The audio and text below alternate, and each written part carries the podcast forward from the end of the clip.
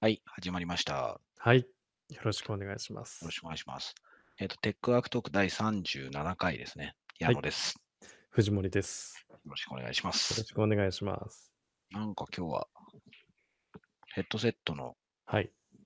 調子なのか、ええ、マイクに入った音がなんか自分によく聞こえるんですよ なんあれ、ね。うん無線、無線でしたっけいや、無線じゃないんですけどね。あ、有線なんですね。でも、ちょっと、ちょっと入ってるマイクに入ってる感があると話しやすいえかな。いえ。や、あの、あプレゼンとか、セミナーとかで話をするときに、あ、はい。もうスピーカーからの音が自分にも聞こえるってうん。話しやすくないですかああ、あんまなるりほそうど。じゃないなん、なるほど。なんとなくわかるような、わからないよう な。あの、そうだな、そこそこの規模で地声だええ。けで話さなきゃいけないセミナーって、うんうん。まあ、なんかちゃんと聞こえてるかどうかの、少し心配になるので、う多少ん。声を張って話すじゃないですか。うんうん。で、別にしょうがないんですけど、はい。あの、マイクが聞こえてると、少なくとも、そうだな、マイクの位置、マイクじゃないな、スピーカーの位置にもよるんですけど、ええ。声がちゃんとき聞こえているはい。自分で聞こえていれば、聞いてる人にもちゃんと聞こえているっていう安心感が、あマイあ、クを通してだとあるので、なるほあど。の、そうだな、抑揚とか、そんな、張ったりしない。自然に話しやすいっていうのがあって、うん。そう、な、その小規模であってもマイクが使えるのであれば使うのが好きっていうのうが、ん。個人的にはあるんですよね。ああ、なるほ ど。そう。まあ、それと同じような感覚うんうん。ですね。まあ確まあ、ヘッドセットでやってる場合は、普段からそんなに張ったりするわけじゃ ないんですけど。うかん、えーっと、今日はですね、はい。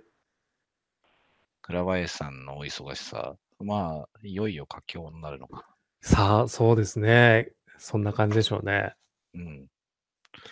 そういえば、サイボーズデイズは、はそうい。か、そうそういけないっすよね。うーん、そうなんですよ。 今は、あの、そういうシステねムの担当でもないので、え行く理由がないですもんね。そうなんですね。だから、う昼間ん。のカンファレンスに業うん。務時間で行くっていうのは、ほぼないですね。はいはいはい。行きたいんですけどね。そうっすよね。業務、業務。うん、まあちょっと難しいか。うまあ、展示ん、会そういう難しさがありますよね。うん、うん。本当は何でもいいんですけど。そうそうそのそ辺う。は、そうか、フリーとか、うん、フリーっていうのはフリーランスとか、う我ん、々みたいな立ち位置だとう来やすいん。ですね。そうですね。会社の立場もよるでしょうし、あと、なんか会社の社風うん。もなんかあるかなと思ってて、ねえーなんかもうそういう、なんだろう、勉強ごとに対してどんどん行ってこいっていう会社もあはれいはば、いはい。業務と直接関係ないんだから、うそんん。なの行くな、みたいな会う社もあん。れば、まあ、まあ、後者の方が普通ですかね、普通感覚的には。まあそうですよね。うん、まあ展示会とか半日から一日、うまあそんん、なに使わないか。まあ行くならしっかり行ってきた方がうん、いいとは思ってるんですけど、まうあん、かというっん。て、こんだけ自由にやっておきながら展示会に好んでいくのは俺ぐらいなのかな。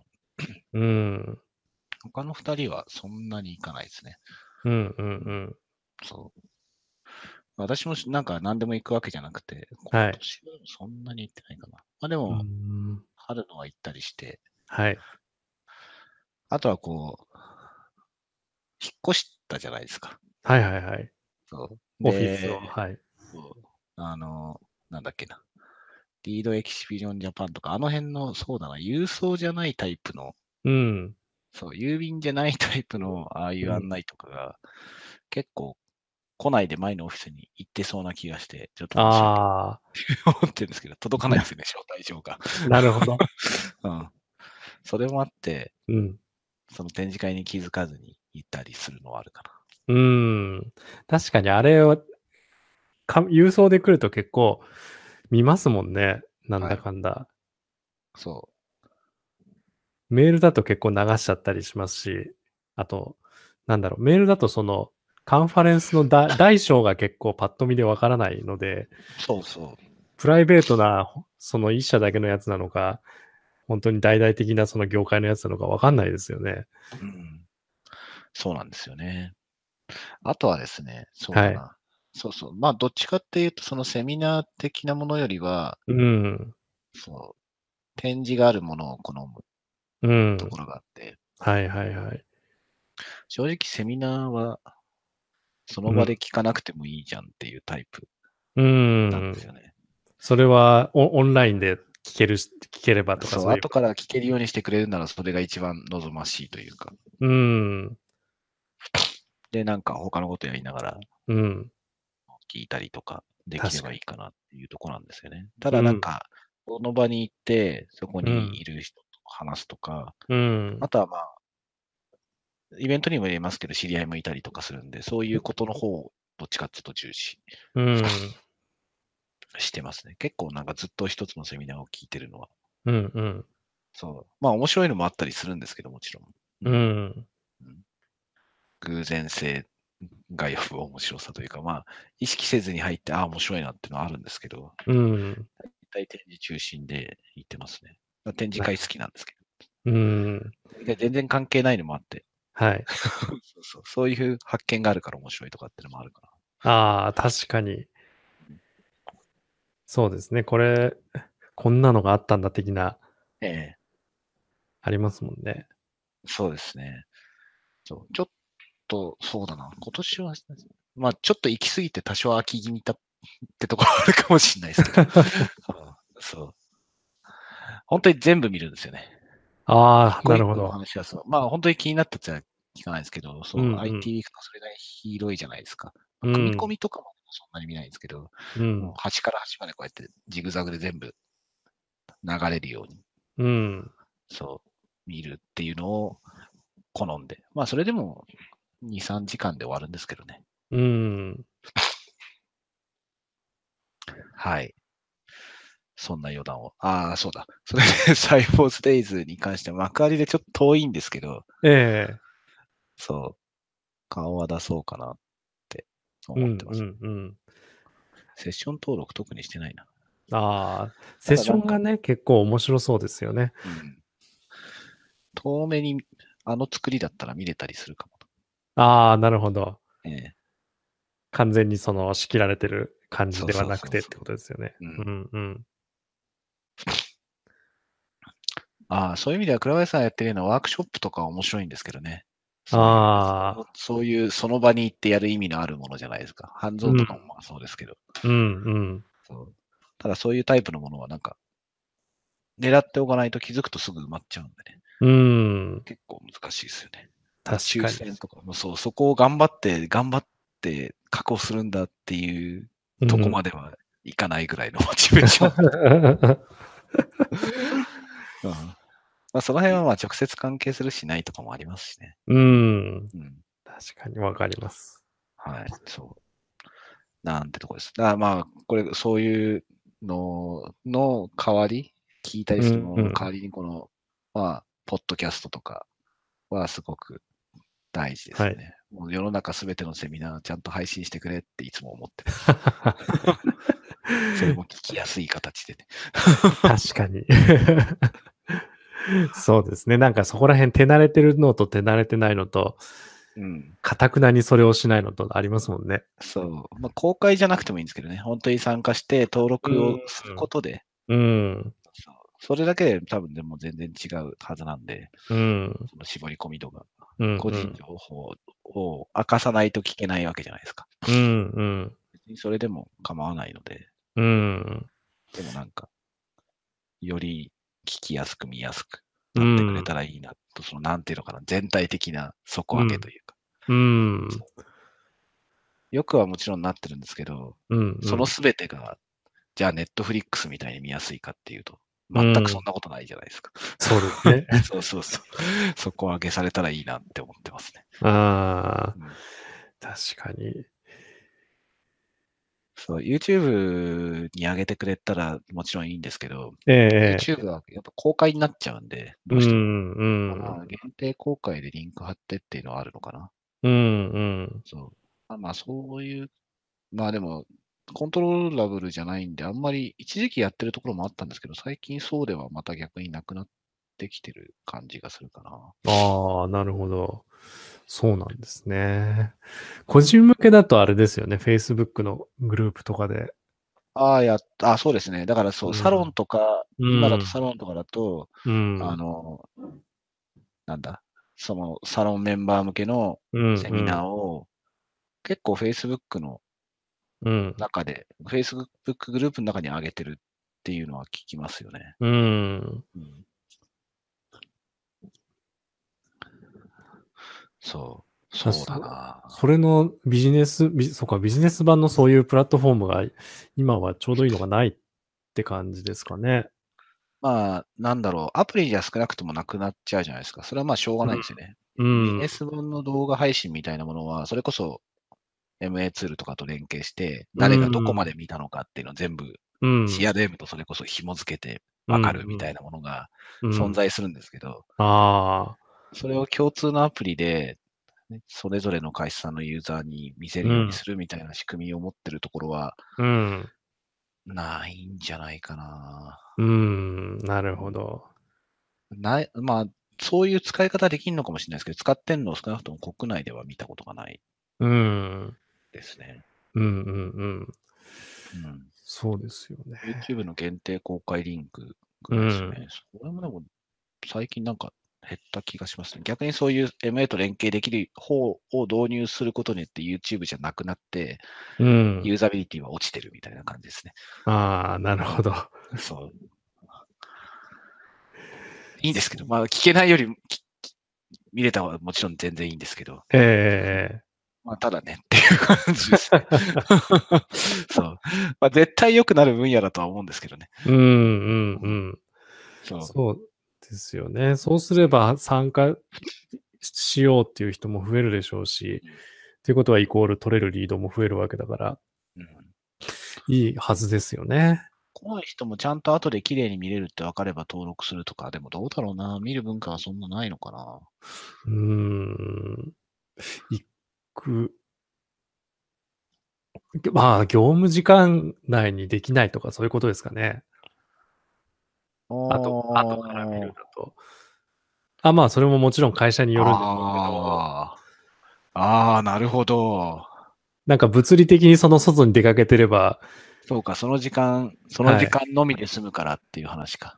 そうですでね。かといって業務時間外になると、時間外にじゃあそれをやらせるかやるかみたいな話になっちゃいますもんね。うん、そうですね。で、業務時間内に PC でなんか動画見てると、それはそれでちょっと人目をは ばかるみたいな。かに。いや、難しいですね。確かにそれはおっしゃる通りですね。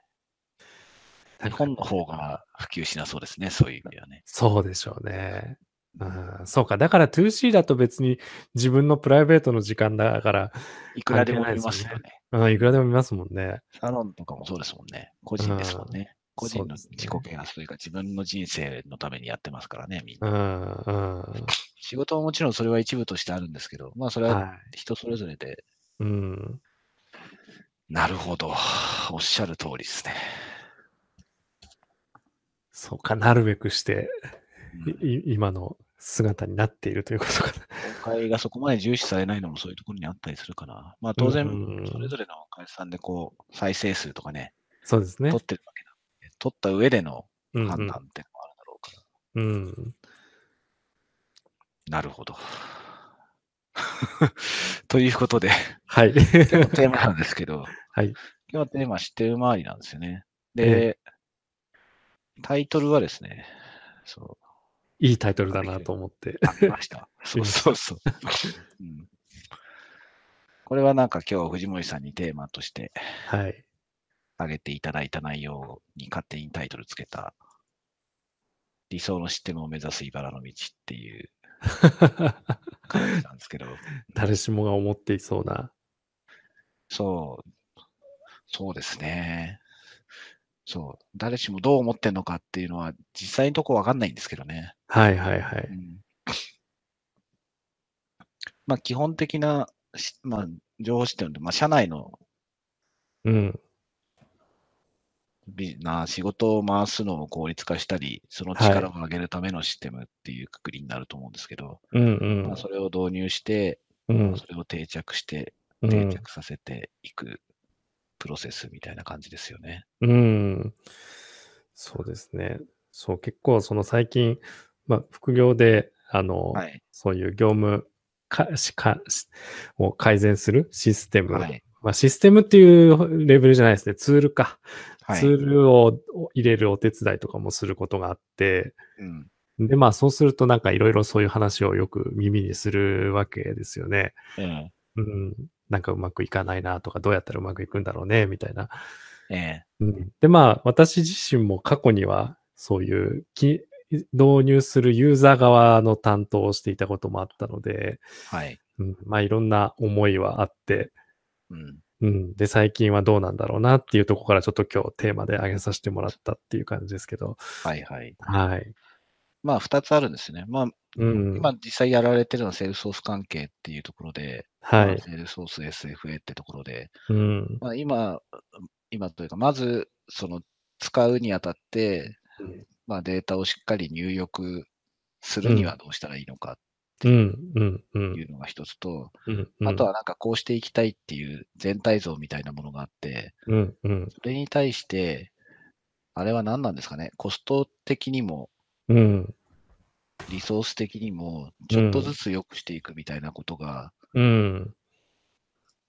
そりゃ可能なんですけど、うん。あどういう意図なんですかね、その、到達できるのかっていう意味ですかそあれ、とも、うん。そうですね。到達できるのか、ですかね。うん。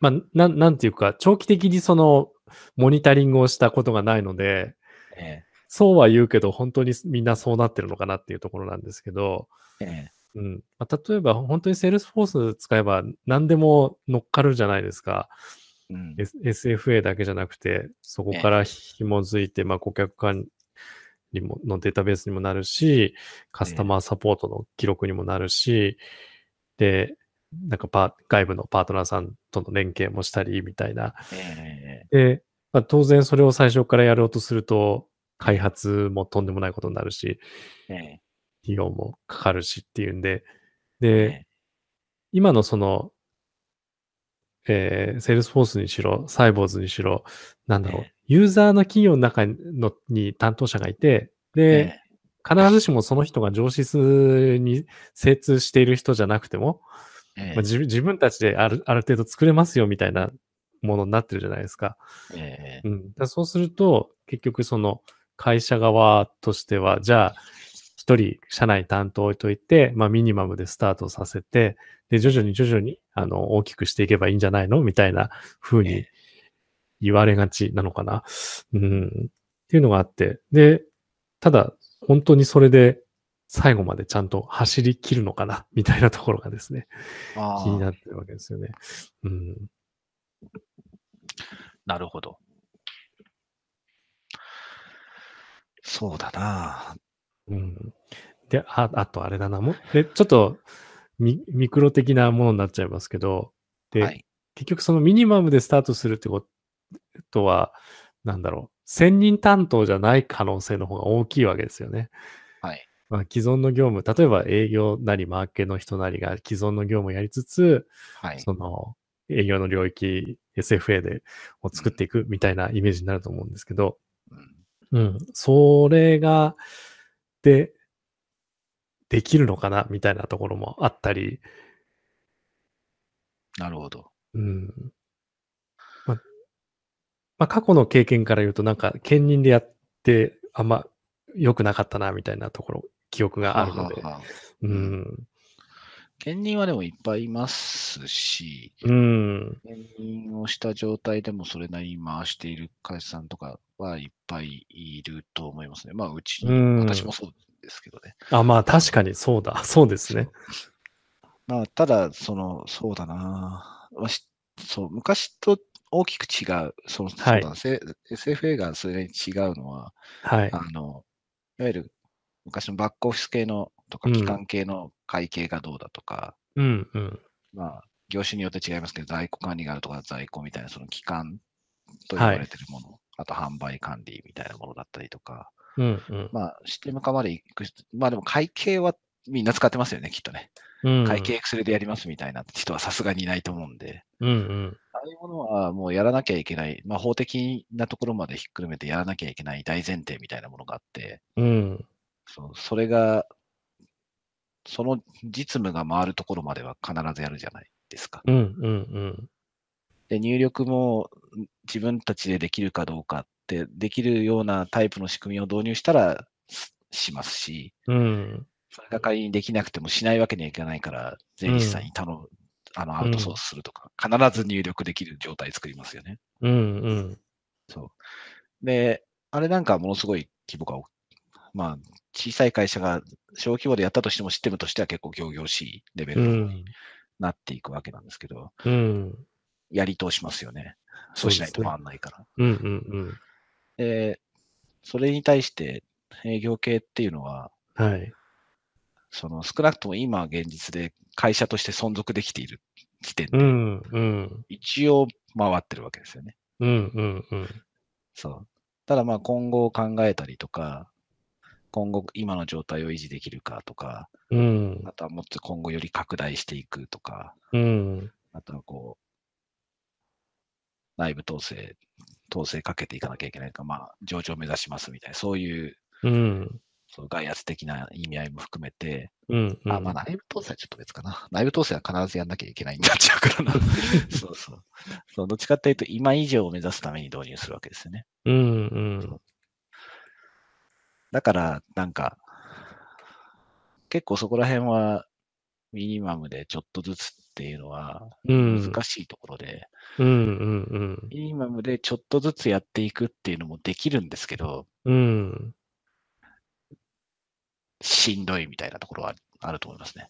うん。しんどいっていうのは、そんなに、そうだな、こう、そう、例えば Excel で案件管理とかしてるじゃないですか。はいはい、しますね、よないく。ない状態でも、そう、今動いてる途中の商談というか案件がいくつかあって、うんこれをチームで例えば管理しなきゃいけないぐらいな規模だったら管理しますよね。うんそう。でもそれをそのままセールスソースでそれだけやるっていう状態でとりあえず回す。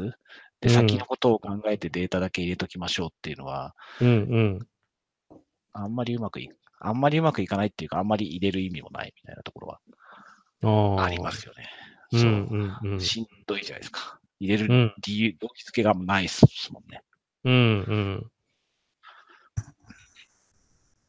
だから、まあ、これ、まあ、半分、セールスソースさんとかがね、よく言ってるようなことになっちゃうんですけど、うんもう、目的は各社さんみんな違う、導入する人たちみんな違うんで、はそのい。なんか到達できる目的というか、導入する目的があって、そこまでは、い使える、使う気になるレベルまでは、う持っんていかなきゃいけないんだと思うんですよね。うんそう。私とかちょっと別なんですね、我々なんかは。うんセールスソースのビジネスに参入してるんで、セールスソースを使うっていうこと自体に意味を持ったりするじゃないですか。知るっていうのも含めて。うん。なので、ちょっと多少違うんですけど、あ、なるほど、なるほど。そう。だからそこまで持っていって、あ、これがあるからこれは最低限ここで回そうとか、うんこういう管理をしてここまで見えるようにしたいからこれをやるとか、できてないことをもうやんなきゃダメだっていうものが、例えばあったとしたら、うん。そこまでは持ってって、ちゃんと使わなきゃいけないんだろうなとは思いますね。うんそうまあ、なるほどもちろんなんか統制スパッ、ズバッと聞いてて、うんうん。あのしっかり管理を、その今まで Excel でやってたようなことうんを、ちゃんと Salesforce 上で管理して記録するようにしておけば、うんうん。そう、後から当然、よくね、Excel でに入ってるよりははるかにいいわけです。少なくとも顧客情報は全部そこに、はいたまに、うんで。それに伴う過去の案件、今動いてる案件っていうのが、Excel と同じ内容だったとしても、ちゃんと連なっていくだけで、うんうん。担当変わっても見えるようになるし、うん。その、先週の案件が、そう、Excel でよくあるのは、先週行ってた案件、リストに並んでた同じ会社の商談と、今週同じ会社の商談が同じものかどうかも判別難しいわけですよ。他人が見うると。ん。うん。そうそういうことも起こんなくなるし、うん。いいことはあるんですけど、うん。うん。うんそう、そういうなるほど一つ一つのその目的があって、そこに到達する。で、その次の目的をまた到達するっていう、なんか、ステップを、それがなんかどこまでできるかっていうのは、それを回す人と予算とで、なんかみんなち変わってくるんで、うん。どこまで持っていくって決めるのかっていうのはあると思いますね。で、その後も継続的に改善していかなきゃいけないうん。っていうのもあるので、うんうん運用を含めて。うん。そう。そうそれはまあシステムだけの話じゃないんですけどね。それ他のなんうんうかん出来合いでそのまま使う場合でも、それを使う人たちのうん。運用ってやっぱ改善されていくもんじゃないですか。うん。もともと一人で全部やってたものに、じゃあここの部分お願いねって言って、例えば入力とか、まあ、請求系のシステムだったら請求書の発行だけは誰かに頼むってなると、そこでお仕事のフロー、流れが変わるんで、うん。考えなきゃいけないわけですね、お仕事の流れを。うん。う。そうん誰かが。そう。そういうのはずっとやっていきますし、人は辞めますしね。うん。辞めるし増えるので。うん。うん、ただなんかこう、そう。これが便利になるとか、これを便利にしたいと思うから、やっぱうん。導入をするっていうのは間違いないと思うので、それを解決する努力、うん。最低限もそこまでは持っていかないといけないんだろうなとは思ってますけどね。うんう。んなるほど。で、兼務かどうかってみんな兼務だったりするので、うん。そう。で、機能、本当に機能してるかどうかっていうのは、なかなかわかんないですけどね、私の立ち位置だと。うん。なるほど。そう。まあでも、うまく機能してるなっていうのは、ただのデータの管理うん。とか、マネジメント、その、はい。を見て PDCA 回せるようにするんだっていうようなそのうんマネジメント的な思考だけではなくて、ちゃうんんと。その実務の部分をしっかり便利にしているところがうまくう回んってる感じが、ああ。あ、いいな、ここのって思ううん。ことが多いですかねう。ん。なるほど。じゃあまあ実際の現場の業務を、の、ここを便利にしたい。ここがこうだったらいいのにみたいなのを一個一個まあマイルストーンだ、というかゴールとして置いていって、で、一つ一つ改善していく。そう。それの繰り返し。だと思ってます。まあ何でうんもそうだと思ってるんですけどね。うん、まあまあそうですよ改善ねるこ。とをやめずにずっと継続をする。うんうんうん。でび確かにそう、大きなイメージってやっぱすごい重要なんですけど、うんうんそこに到達するまでの時間が長ければ長いほど、その過程で自分の会社のお仕事も変わりますしうん、ビジネスも変わりますし、まあ、外部環境もし、そうだな、セールスソースな、セールスソース自体も変わっていくうん。うんうんわけですよね。クラシックがそうですね。新しい UI になったりとかうん。するわけじゃないですか。そう。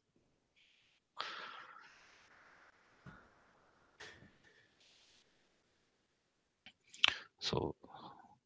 で、少人数でやって、そうだな、俺だ、担当者は自分じゃなくてっていうんであれば、うん。ソースであれば、やっぱ中の、中もしくはずっとお手伝いしてもらえるうん。人うん。にずっとしっかり見てもらいつつ、うん。うん。まあ、管理した指標とかは当然あるんで、それがちゃんと出るようにするっていうのは当然あるんですけど、うん。その過程のお仕事、はい。営業であれば、見積もりを出すとか、うん。うん。まあ見積もりを出した後に、契約書作るとか、うん。注注文書作るとか、ううん。そういう分かりやすい書類のところはい。の作成をうん、うん。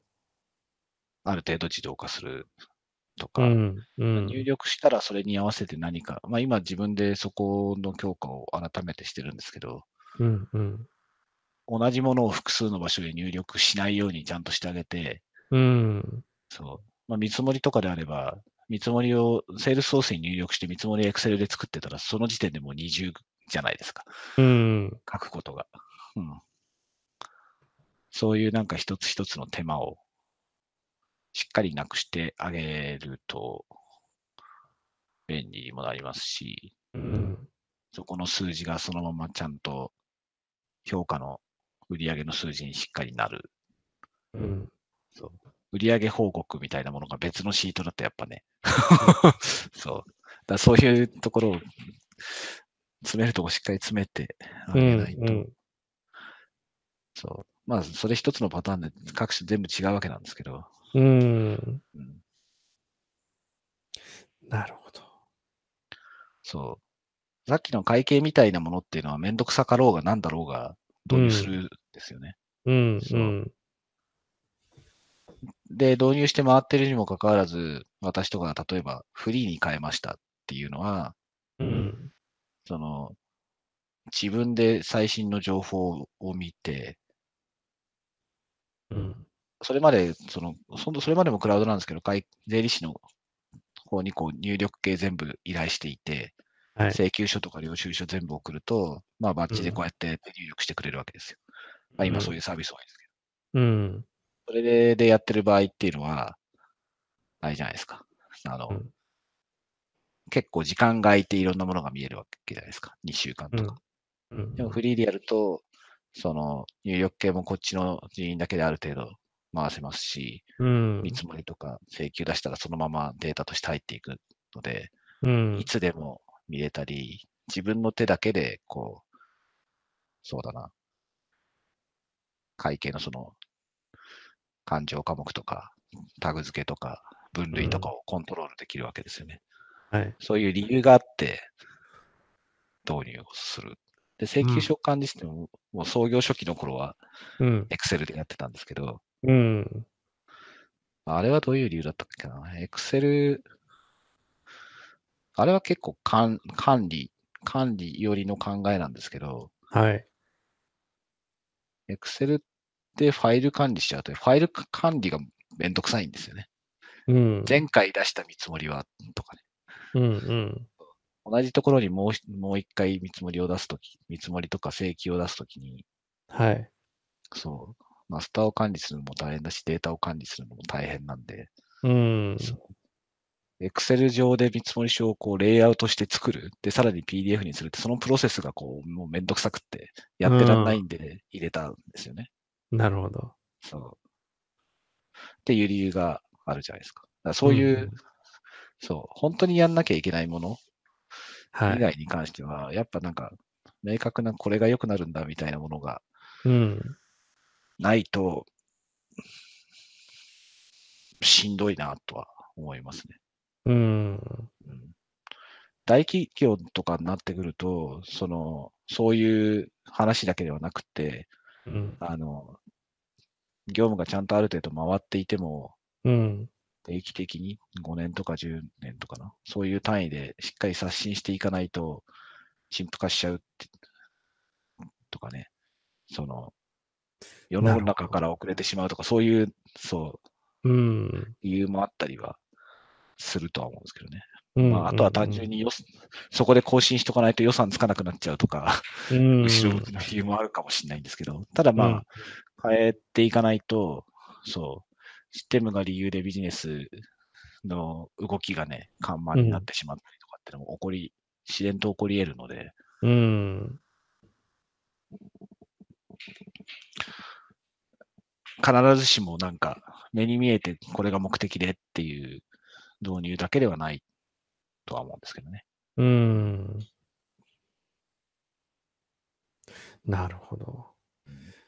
いや、でもなんかその、確かに、その、なんだ、途中途中のちっちゃいゴールの置き方ってどうしたらいいんだろうってすごくわからなかったので、うん、一つ一つ便利なになっている業務を増やしていくっていうのは、すごなんかすごい腹に落ちましたね。そう、提案側の視点とうん自分たち、使う側の視点とでまたちょっと違うんですけどね。提案する側うんうんはやっぱり言わなきゃいけないとかっていうのも当然あるので、うんそういううんゴールをしっかり踏んで、着実にやっぱやっていきましょう。で、それをコーチングとかの話じゃないですけど、しっかり後押ししてあげる役割っていうのがあると思うんですよね。で、それをしないと売り上げ上がっていかないので、うんうんそう、売る側はそういう理屈はあるんですね。で、それはうんうん、その、その、売る側が定めたスケジュール感っていうのは、うんユーザー側には本質的にはあんま関係ないんですけど、うんうんでも、いい担当の方とか、いい、うんそう、パートナーとか売り手に当たると、そう、うんそういうことをやってくれることが、 自分の後押しになる、ケツ叩いてくれる役割にもなるので、うん意味はちゃんとあるんですよね。うんうんうん自分の会社側の視点になると、リソースにしろお金にしろ制限があるのは、どんな規模でどんな人員になろうが多分変わんないじゃないですか。うん使える額も、動かせる人員も、うん上には上がいて下には下がいるわけですけど、うんただ、無尽蔵にできるところなんかは存在しないですよね。お金が山ほどあっても人を取れないとかね、起こりますからね。うんそうそう。ってことを考えると、システムを作って準備をしてる間にも、うん時間は流れるし、お客さんはつくし、仕事も進むので、その都度やれることをやり続けるっていうことには変わらないんですよね。うんそう。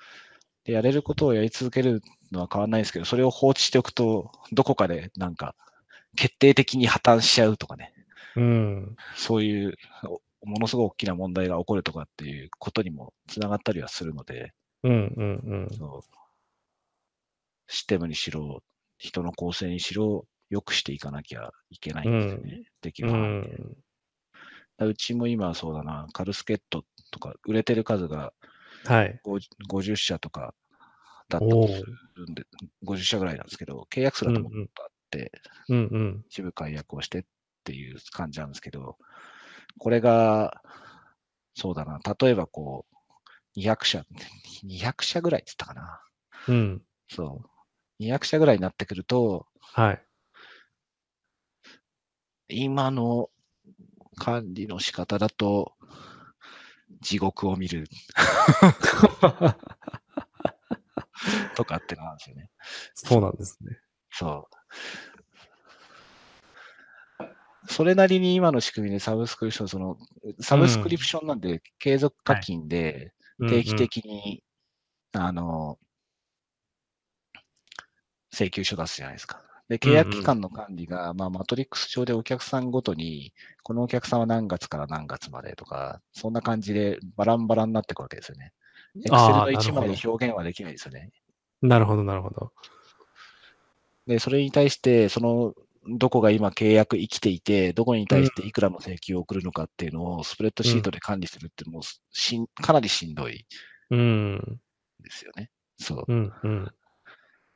で、まあ、ある程度管理できるものがあったりして、まあ、今うちはそのせ請求に関してはそういうものを使っているので、うんうんだいぶ楽で、まあ、回せてるんですけど、はいまあ、今そういうのがちゃんとできるのが増えてきてるので、今、うん請求ってその一部のところを考えればできるとこはだいぶあるんですけど、まあそれでも、そう、今の少なくともうちのやり方だと、あんまり増えちゃったときに、そうだな、請求は良くてもその契約周りとか、うそんの破綻をきたす規模があると思うんですよね。うんうんだからどちらかというとその前に手を打たないといけなくて、うんうんそうなってしまったら、うん手を打つのも大変になりますからね、忙うしいから。んうんうんうん。そうなるほど。そういう要素が他のところにもたくさんあって、うん。おそらく。そう。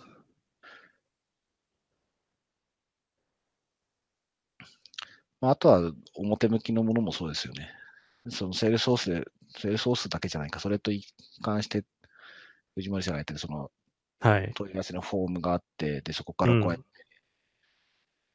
問い合わせが来ますよね。うんうん。で、ワードプレスとかで単純にやるんであれば、それを何も考えずにやるとメールとかで飛ばしますけど、はい。それがじゃあ誰のところで見えるようになっていて、うそのん。対象をどう処理しているのかとか、で、うんビジネスにそこで日程調整が入ったり、うんうん。まあ、人とマッチングして、そうだな、レッスンとか、うん。あとは、そう、人のアテンドみたいのが必要になったときに、そこのアテンドのスピード感がを、が追いついていかなかったりすると、もうんう単純に機械損失にどんどんなっていくわけですよね。処理できていない問い合わせがうん。何パーありますみたいな話になっちゃうので。うそんううん。うん。で、多分それは、その処理できない機械損失だけではなくて、場合によってはイメージにもつながったりもするでしょうしね。まあ飲食みたいなところだと、まあ飲食とかだとそういうことが起こる。ここはなんか予約しようとしても全然取れねえや、みたいな。 あ、わかんないですけど、まあ全部一例ですけど、そう。だから全部そういうのつながってるんで、うん。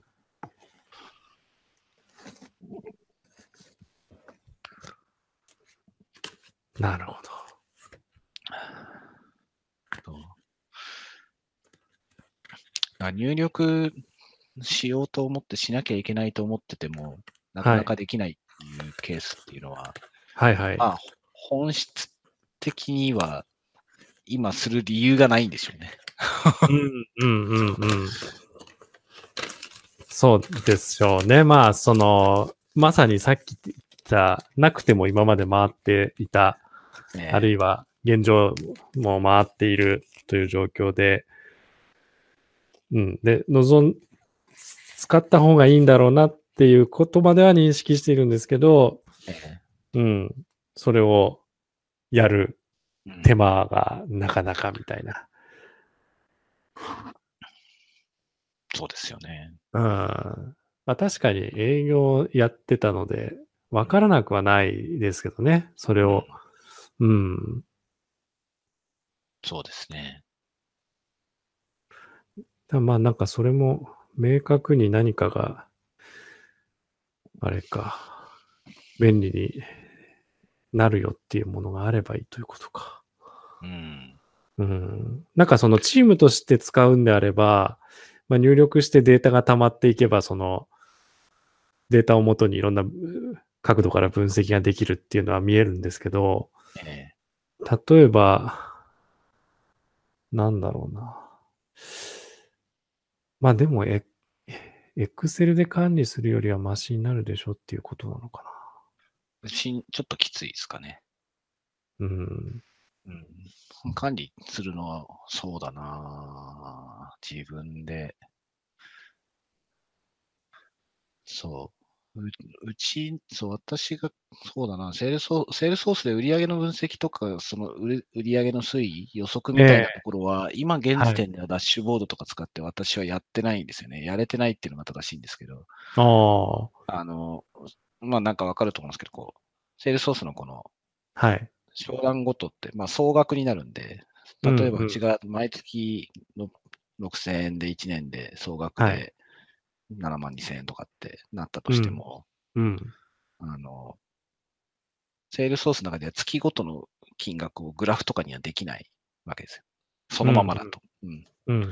そう。まあ、一生懸命頑張って開発して、そその商談とか注文に落としたやつを分解してどっか別のところに入れて、う入れるん。ようにするっていうことまでやればできるんですけど、まあ、そこの部分の推移とかに関しては、他の仕組みに任せてるうん。わけですよね。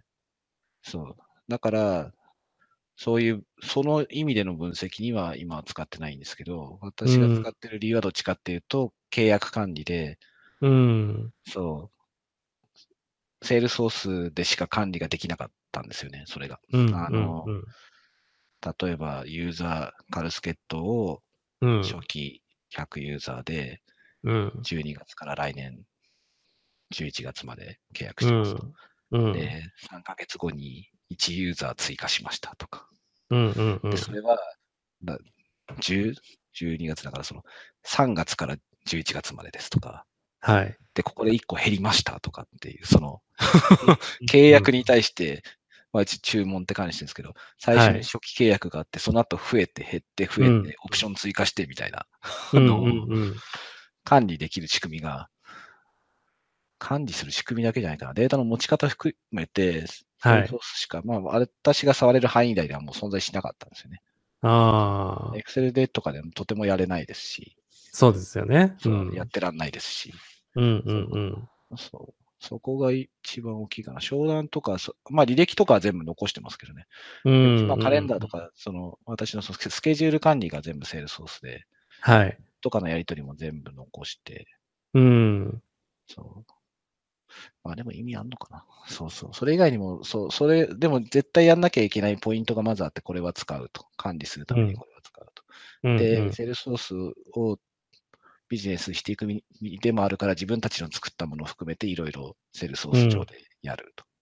うん。そう。で、その過程でちょっとずつ組んでいって、業務を少し、そう、商談の本来のそのせ SFA としての管理ではない営業の作業を効率化していく、うん。良くしていくっていうところは、もうなんか、ちょっとずつですね。うん。そう。いつもこうやってメールで毎回う聞いん。て、その Excel とか、そうだな、見積もり書を作るときに直接それに書いていたものを、せっかうくんしっかり商談オブジェクトで都度入れるようにしたりとか、うん。それを入れたときに、ライセンスの ID とか契約番号を入れると、勝手にその他の情報が、その商談の中に、他のところから取ってきて入るようにしてみたりとか、うん。それ楽になるわけですよ。その楽になるっていうのを積み重ねていってる感じですうね。ん。うん。うん。うんなるほど。まあ、これが私だけじゃなくてね、あのうちの、う我々のお客様にこう、木村とか、うちの木村とか遠藤がやってるようなうん。開発リソースをうちのことのために かけられれば、 もちろん何でもできるんですけど、そうなるほど。まあ、大体そういうもんじゃないじゃないですか。うんそうそう。私ができる範囲でっていう感じになるんで。うん。なるほどな。まあでも整備しして、もうちょっと、そう、自動化できるをしとかないと、うん。その小規模で一通りのことをやってるがゆえに、はい。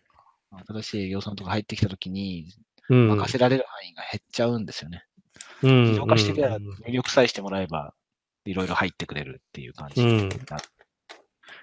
そう。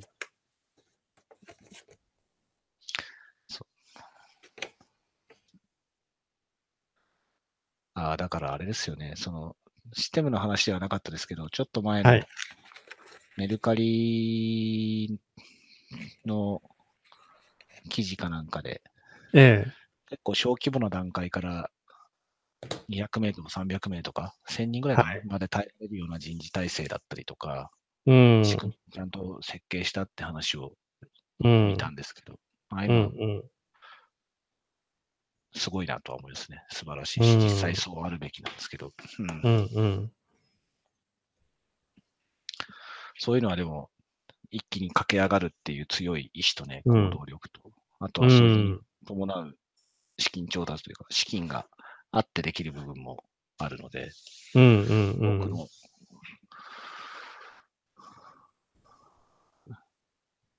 そうした動かせるものを集められるリソースとかやっぱ各社違うので、うん。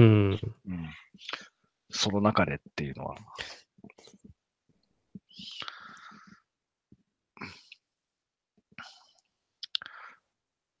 まあ、ある程度、そのセールスフォースだったり、まあ、キントンとかもそうだと思うんですけど、ユーザーさんとか使ってる人たちがいっぱいいるので、うん。システムの使い方だけではなくて、そういうマネジメントとか、一緒になんか悩む悩むというかね、雑談でうきるん。仲間も多いっていうのはあるので、そういったところは、各そういうエコシステムの中の強みとしてはあると思いますけどね。うん。なるほどな。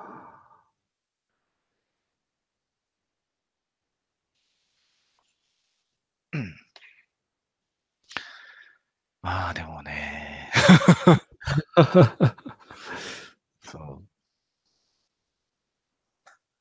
まあでも中途半端は、できることなら避けた方がいいとは思いますね。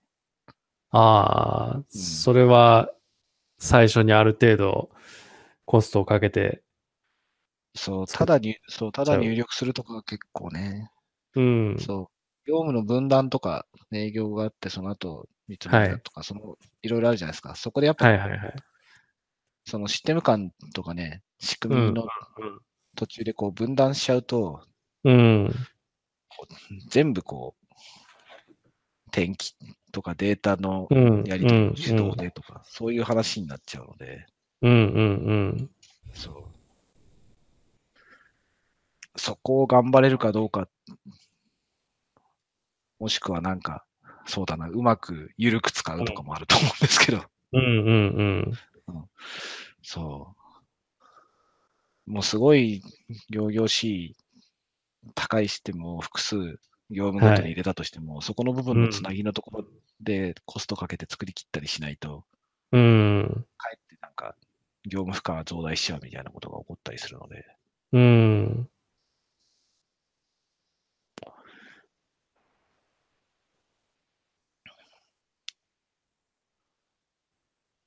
そうね、そういう意味ではやっぱ一個ずつのかな。ち想想定してるのはなんかそこまでこうお金もはいリソースもかけられず、うんうん。そう、まあさそうっできす最ね。初に出てうるんスタートしていくパターンでの場合ですけどね。うんうんうん。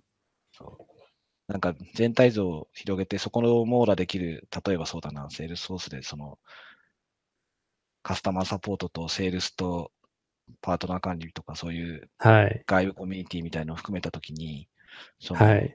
サービスだけ、その全部、うん。セールスクラウドとサービスクラウドとうコミュニティん。クラウドとかをそれだけ入れて、中うんうをん作り込むところには予算かけないみたいなことを 仮にするんであれば、 一つのことに、そう、やって、その中を作り込むところとかを最低限しっかり作り切っちゃって、それを回り始めたら次とかの方が うん。いいと思いますね。うん。なるほど。確かに。確かに、それはそうですね。うんうん。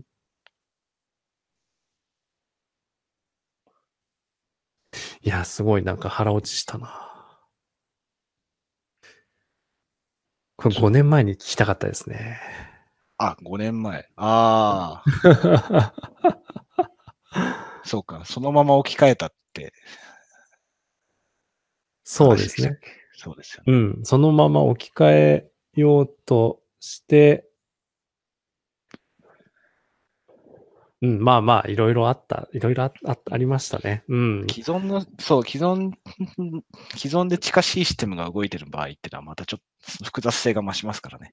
うん、そうですよ小規ね模。で、そう、今まで存在しないところに、うまんあ、Excel はもう存在しないっていう領域でいいと思うんですけど、Excel ではいはい業務回してますっていうのは何も存在してない状態と考えていいと思うんですけど、はいはいはい。そうではない、例えば SFA なり、そうではない、うんなんか何らかのシステムが入っていて、それを置き換えますみたいな話になっちゃう。話の場合はまたうん複雑性は増すわけですけどね。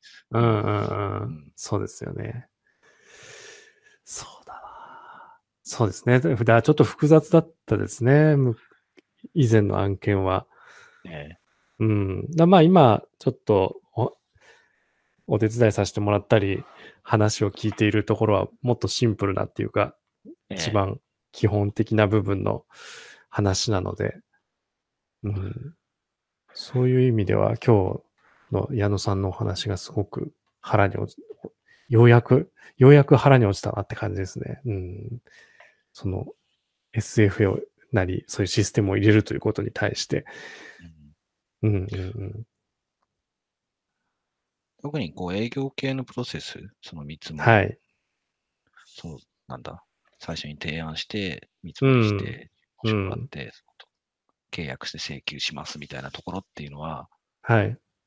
そうセールスソースとその関連システムぐらい、あとはセールスソースの中の機能だけでもある程度こうしっかりうん。エンジニアじゃなくても頑張れば、うん。そう、ちゃんとできるうなんん。で、まあ、それと同時にこう、そうだな。そう、技術力じゃない。技術力よりも、その、うん。そういう業務とかこうなりたいっていうところを、なんかロジカルにうん。落とし込むところの方がうん。大事ですかね。うん。うここん。の,、うん。ここの数字どう出してるんですかって、感覚とかね。うんそうそういうのだとね、システムに落とせないので、はい。引き継ぎもできないですしね。うん。うん。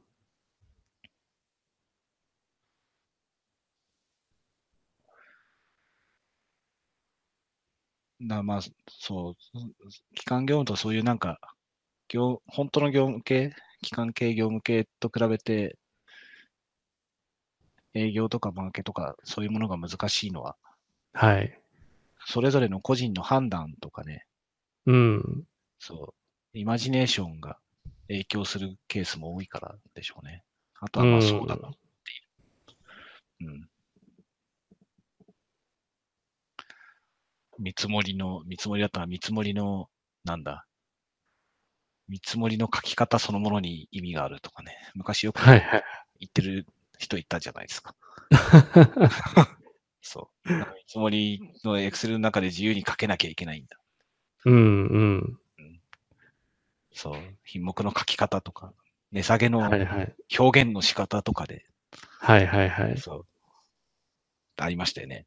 うんうん。うんそうそう確かに。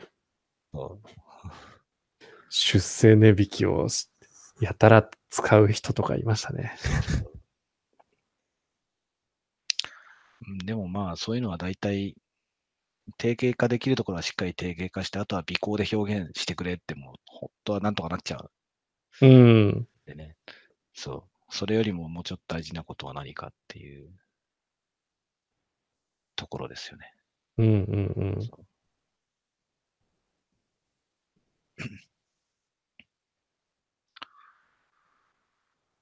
まあ、そういう意味では、ちゃんと世の中のこうセールスとかが進化してるって大きいんだと思うんですよね。型が多うん。う分、ん。そうできてきてるんだと思いますよ。うん。うん、こういうふうに組織を組んで、こういうふううにん。営業すればうん。結果が出ていくんだっていう。うん。うん。そこに人の個性が存在しないわけでは全くなくて、うん。そう、そこも考慮してっていうとこだと思うんですけど、それも含めての仕組み化ができてきてんじゃないのかうん。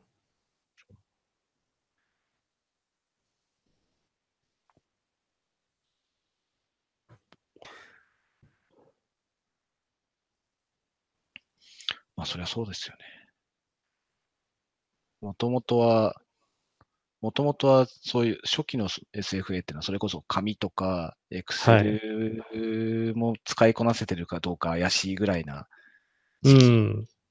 で、その時点でのそういう仕事をうん。本当に効率化していくための仕組みだったわけですもんね。うん。うん。それが、そういうシステムを使うことがある程度前提になってきたり、まあその母数が、それこそセールソースとかそういう SFA を引っ張ってきた各社によって増えて、うん。それを使った営業自体も、その各社自身も、セールソースなんかもその典型ですけど、自分たちでもしっかり実践をして、うん。なんていうのかな、営業をしっかり科学して、うん。まあなんか学問の世界と同じですよね。うん。基礎研究から実用化研究して、実際世に出して、うん。で、それによってこうやって回っていった先に、また新しい学問として、まあ工学なら工学、うん経営学なら経営学に落ちていくみたいな プロセスと同じことが起きてるんだろうでしょうね。うん。うん。はい。 そんなところですかね。はい。いや、めっちゃ勉強になったな。なんか普通に、普通に聞いてしまいました。そうですね。まあでもずっと悩悩み続けてる。少なくとも自分のシステムに関しては悩み続けてる領域ですよね。ああ、なるほど。そううんで他のところを見てて、あすごいな、ここっていうところは、今日話してたようなことを感じることが多いっていう。うんうんうん。まあそうですよね。矢野さんはそういう、その、自分たちで使っているのみならず、それを提案したりする立場でもあるわけだから、ええうんなんか両方見れるっていうのは、いろんなものを見れるっていうのはすすごい、いい、いいっていうと変ですけど、そうですねう。んうん、どうなんでしょうね。ね。まあ、うち特殊、特殊か、私が特殊かどうかわからないですけど、でも同じような規模でやってるようなところとかはみんなそうだと思うんですよね。うんうんうん。で、プロダクトやって、こう、プロフェッショナルサービスをやって、まあ、最近やってないですけど、セミナーとかの、うん。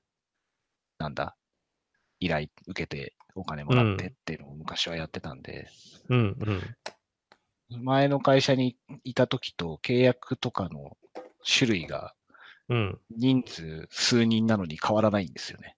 うん。ちっちゃくても。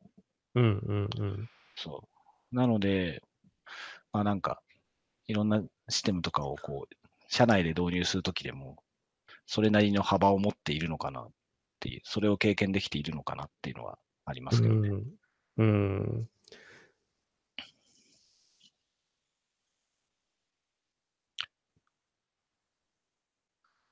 そうですね。